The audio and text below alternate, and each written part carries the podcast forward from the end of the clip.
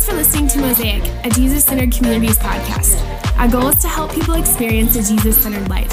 You can find out more about us at welcometomosaic.info. We invite you to subscribe to this podcast as well as rate and review it so others can hear it as well. Enjoy the message. Amen. As you're being seated, would you let me pray for us, God? God of promises, God of power, and God of presence. We worship you today.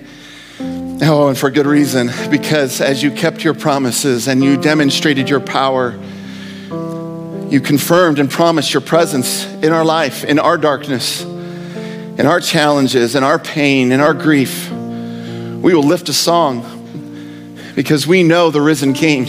And today we rejoice in the resurrection of this one named Jesus who we center our lives on, this one named Jesus who we cannot stop singing about, we cannot stop speaking of, who we do not want to stop following, who we can't get over. We sing his praise today, God.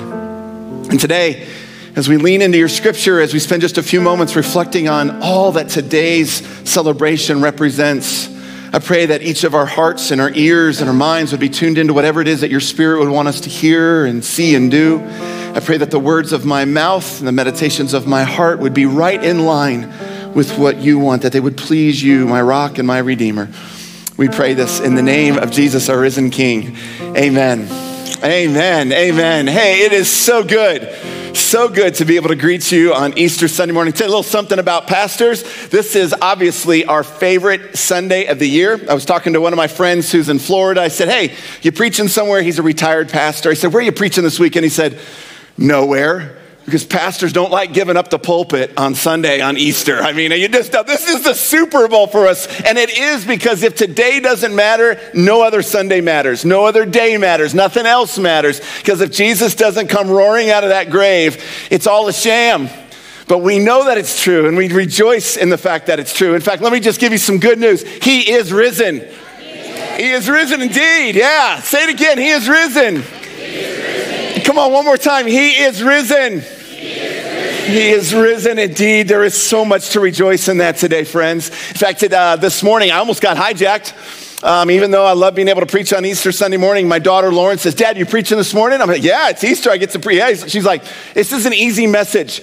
Jesus won, the devil lost, boom. That's it. So we're going to give you extra time, bow in prayer. Let's go home. Jesus won, the devil lost, boom. And that is so true because he is risen. He is risen indeed. Let me give you another one. The price of gas has risen.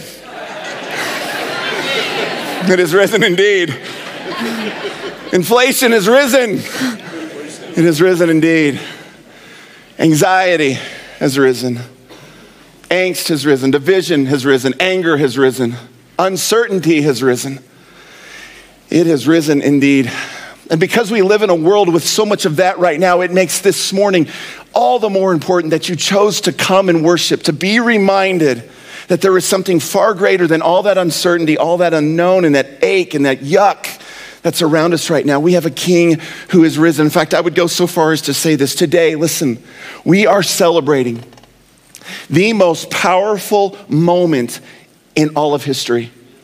It's the most powerful moment in all of history. And if you hear this, listen, look at me. If you will receive the truth of this resurrection, if you will receive the truth of this story, it can be the most powerful moment in your entire life as well. It's the truth of the resurrected king. And as we sang earlier, because of his resurrection, we can be resurrected as well. We can be brought back to life as well. It's undeniable. We are in a very challenging world right now a very uncertain world, a, a world that is marked by so much pain and so much mess. But what about the world that Jesus arrived in? 2,000 years ago, even if you haven't been in church very often or it's been a while, you know some of the story. 2,000 years ago, first century Israel, Jesus arrives. He's, he's born in a manger. He teaches us how to live, what it looks like, and then he dies on a cross, the resurrection. You know all of that. But what was the life like that he was walking through and what he was walking in? Tell you a few things about it. If we were to time travel back to first century Israel, we would see widespread racial tension taking place everywhere. We would see financial climate that was marked by anxiety and substantial economic disparity. We would see life expectancy, get this, the life expectancy then of about 35 years old. Most of us would be dust by now, right? 35 years, turn it in, and you're, I mean, that's, that's the life expectancy. The infant mortality rate, historical records indicate that nearly one out of three children that were born would die in the first year of life. One out of three don't even make it out of the first year. There was political turmoil, unrest. Local and national leaders who were appointed could be dismissed with the whim of a king. And when I say dismissed, most often it was executed. Um, and uh, they, they could be uh, occupied in any way they wanted by the occupying nation of Rome. And in fact, Archelaus, some of you may know his name or not, he was the son of Herod the Great. You probably know Herod the Great. After ruling and all the amazing things that Herod the Great did and all the horrible things that Herod the Great did, he dies. His son Archelaus has a funeral for him in Jerusalem, kind of forces everybody to participate in it. It's, it's extravagant. It's, it's a waste of money. It's a waste of all the energy. The people revolt. They protest. Archelaus kills over 3,000 of them, including all of the community leaders. There was suffering. There was division. The culture had incredible unrest, dwindled hope. There was shattered trust in leadership, shattered trust in any systems that had been established. There was even shattered trust for many in the God of the scriptures. Does it sound familiar? To today? That's why here at Mosaic, we are on this journey. We're going through this document in the New Testament by a writer named Luke. And the, and the book is named Luke after the writer. And what we've talked about in the last few weeks here, for those who are just catching up, jump into the story with us. We're talking about a writer who knew he was an outsider, and so he wrote this document for outsiders. So if you're here today, if you're logging online, you couldn't even get into the building today, you just want to check it out and worship online, and you're like, I'm an outsider. Welcome to the party. This place is for you. This story is for you. We saved a seat for you. We'll come to the table. Because Jesus' story, as Luke describes it to us, is a story for everyone. And he saved a seat at his table for you. And as we're walking through it, we're seeing over and over about this one named Jesus. And Luke wants to help us understand that with all this chaos and the uncertainty around us that we're talking about, that we feel, we can have absolute certainty in this one named Jesus, this one that the calendar tells us every year we kind of hit a pause on everything, come together and gather an empty tomb. Is it true? Is it real? Was he even real?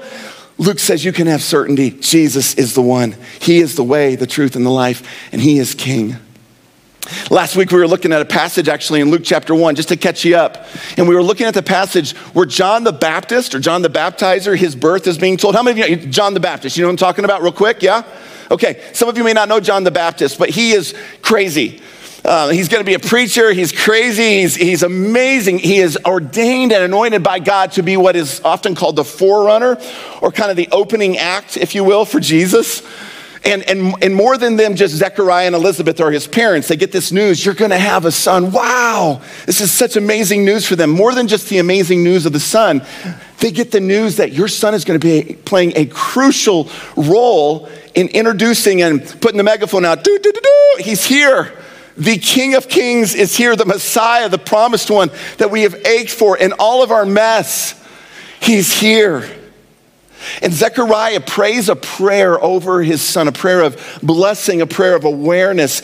And I want to read a couple of the verses here. Just listen to this, and, and, and then we'll talk about it just for a few moments. In Luke chapter 1, he sa- Zechariah says, You, my little son, I love the tenderness of a father there. My, my little son, you shall be called the prophet of the glorious God because you will prepare the way. You're the opening act for the Messiah. You will tell his people how to find salvation through forgiveness of their sin. John the Baptist it, it, to, to Jesus is like Eddie Benjamin to Justin Bieber. You're like, Eddie who? Exactly. Eddie Benjamin, just the opening act. We didn't come here for Eddie Benjamin. We, that's the tour that's going on right now. We came to hear the Beebs. And, and, so Benjamin just gets up on there trying to warm up the crowd, and we're like, yeah, good song, get out of here. We're here to see the main event. And John says, I'm just the opening act. The, the main headliner, Jesus, the story that we need, the story we've been looking for, he's here. Get ready. And he tells us that there's hope in life that can be found in this one named Jesus. What does John do? He points the way to the headliner, he points the way to the life. You guys ever been, um, and you know what I'm talking about when I'm talking about escape rooms? How many of you have done one of those, an escape room? You, you, know what I'm talking about? Um, there's a couple in the mall over here, there's a couple in the area. When we lived in Orlando, Orlando's just packed with them tourists going down there enjoying these escape rooms. You get with a team, you get in a room. Our, t- our staff did this a few weeks ago, divided into multiple teams. My team, by the way, happened to be tagged as team one. They already know who was going to win um, my team won, and uh, we had a blast doing this. If you haven't done an escape room, they lock you in a room. I mean, they like literally lock you in there. There's all kinds of clues and like data points and numbers and weird phrases and things hanging on. It's, it's a blast. It was real, I was a little nervous about going into it at first because I'm like, I don't want to lose. I'm ugly when I lose. This is going to be bad. I'm competitive. But we didn't lose, as you can see. We, uh, we won, and it was awesome. I'm about to, to share something that the other teams that didn't have the best time, I don't know that they were aware of. They may have been aware of it. I might betray our team just a tiny bit as I share this. Our game master might have been a little bit of help to us on this. When we were getting ready to go in there, one of our crew in there, might have been EJ, was asking the question, all right, like if we need any help, if we get absolutely stuck, can we get any hints? Because you get in there sometimes and you're like, I know the door. I don't know where to go. Give me some hints. I need some help. And you just say, okay, game master, hint, please. And then it comes on the screen and a little bit of a hint, and it's like a little riddle or something like that. We may have used that uh, a few times um, to, to help us because again, I'm competitive and I look ugly when I lose. And so, all that to say, I may have just betrayed our team a little bit. We had some help. And here's the thing the escape room relates to our life, yeah? I don't probably have to convince you of the fact that when you're navigating through this mess of life and all the ugly, I'm talking about first century Israel stuff there that Jesus walked in, sounds a lot like today, doesn't it? All the division, the tension, the economic challenges that many of us are facing. Inflation is up, gas prices are up, jobs, incomes are down. I mean, it is challenging everywhere. Um, we could use some help, we could use a hint. How do we get out of this mess? What is the true way? What is the answer? And John's role is to help them understand you will show them the way of salvation. And it's found through admitting you need it, admitting you need forgiveness, he says right there in Zechariah's prayer over him. There is a need for forgiveness of our sin. I need help. I can't do this on my own. I know the door. I see it. I know. I just can't figure it out. Would you help? Here comes Luke saying there's help for all because Jesus is for everyone. And here's the good news that Luke makes very clear through Zechariah's prayer. John's life will help us realize, as the forerunner, as the opening act, there is an answer. There is an answer to the ache, to the brokenness, to the shatter, to the fray in our life. There is hope. There is an answer. If you were to travel to Rome today and you went to the church of San Andrea della Valle, Please tell me you're impressed that I said that um, because I worked really hard on that one. St. Andrea della Valle. If you went there, you would see this painting. You'd walk into a centuries old, gorgeous, it's the second largest dome in all of Rome, outside of the dome by the Vatican where St. Peter's is. And up on the ceiling, you would see this fresco that's about 600 or so years old. And this painting right here captures the essence of what we're talking, the mission of John's life. It captures what it says in John chapter 1, verse 29. John saw Jesus coming. The opening act stood on the stage and he sees the headliner and he says, Look, that's the Lamb of God. That's the one who takes away the sin of the world. That's the answer. John doesn't preach, he's crazy. I told you that he's crazy, but he's an incredible preacher and he's a convicting preacher. And he doesn't turn at every person in the crowd and say, Behold, there's the answer. It's in you. You just got to work harder. You got to figure it out. You got to work smarter. You got to be a student of, of different philosophies and teachings. You, you got to educate yourself. You got, sorry, you got to be in the right pedigree line. You got to have the right last name. You have to have the right skin color. You got to be the right gender. He doesn't say any of that. The answer is not found in us. John looks at a crowd and he says, this is the one that will take away the sin of the world. What is sin, by the way? Sin is when we miss the mark.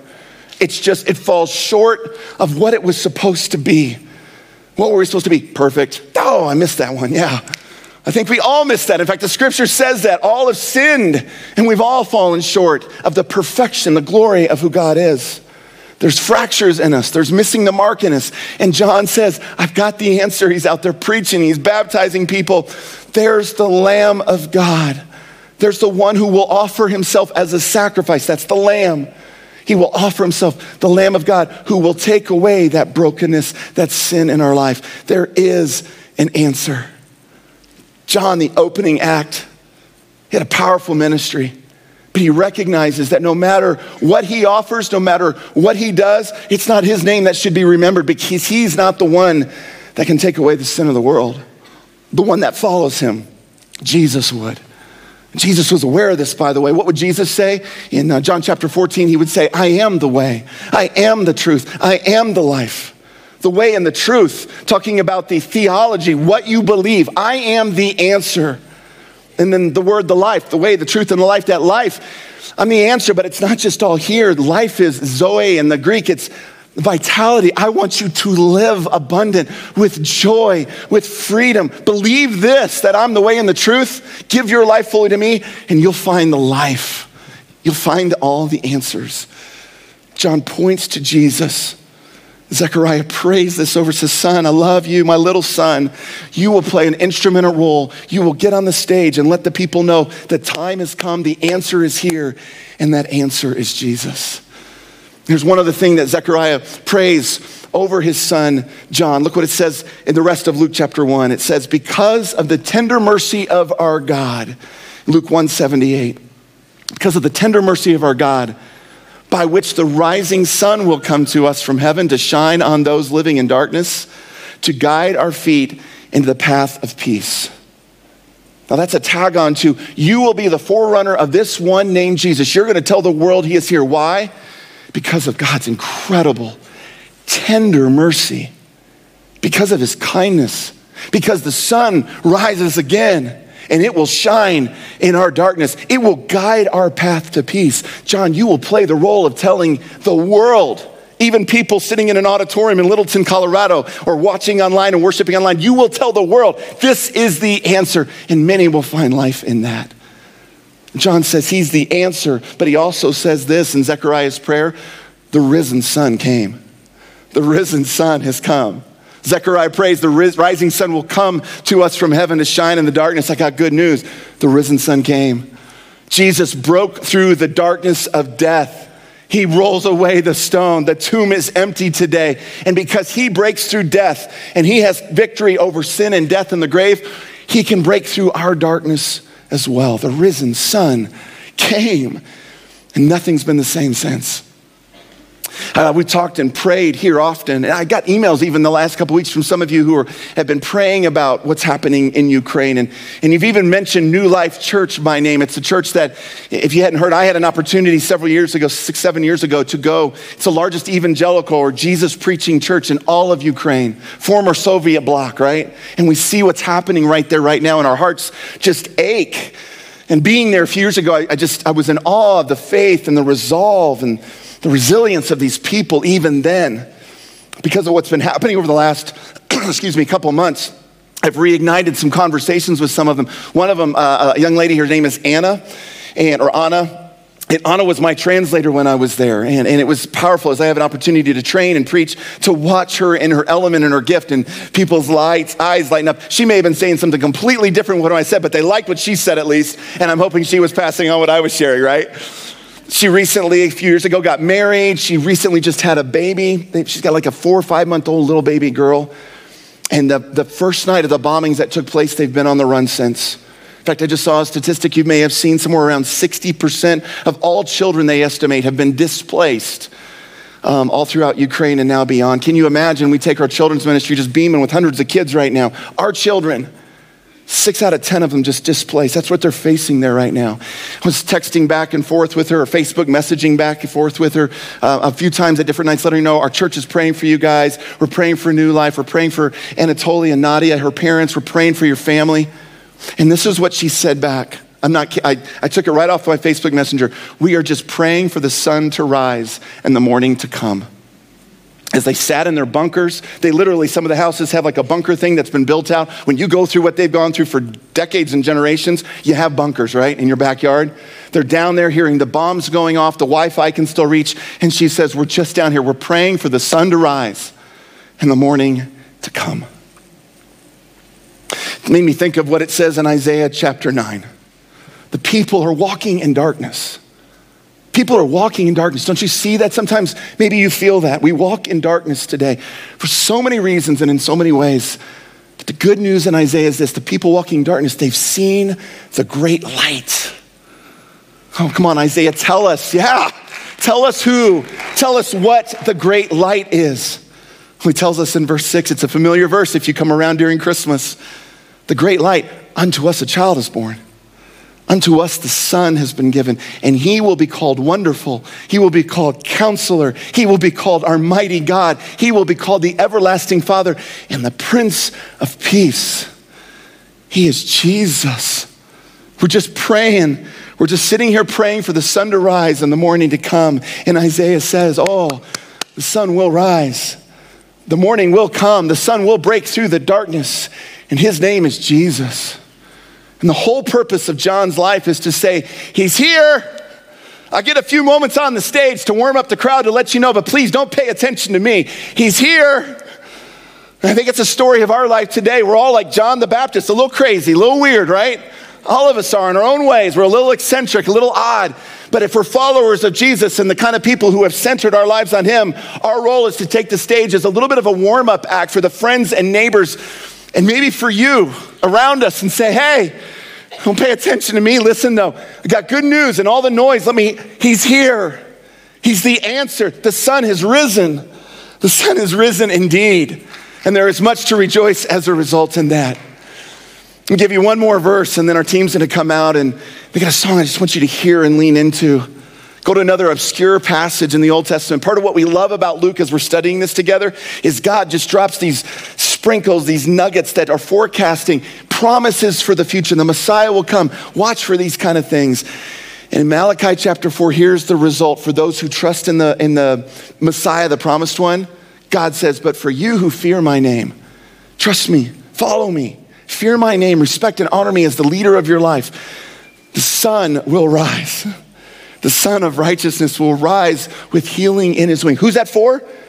For those who trust me, for those who follow me. Will they go through challenging racial tensions, um, financial uh, disparity, through strife and, and, and all the inflations and all? Yeah, but there will be healing that I can provide. My presence, my power will be there for you, for those who trust me. The Sun of Righteousness will rise with healing.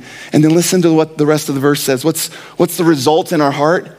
I love this. I love the imagery. And you will go free, leaping with joy, with all the chaos and noise around us. With all the chaos and noise, sometimes it's in us.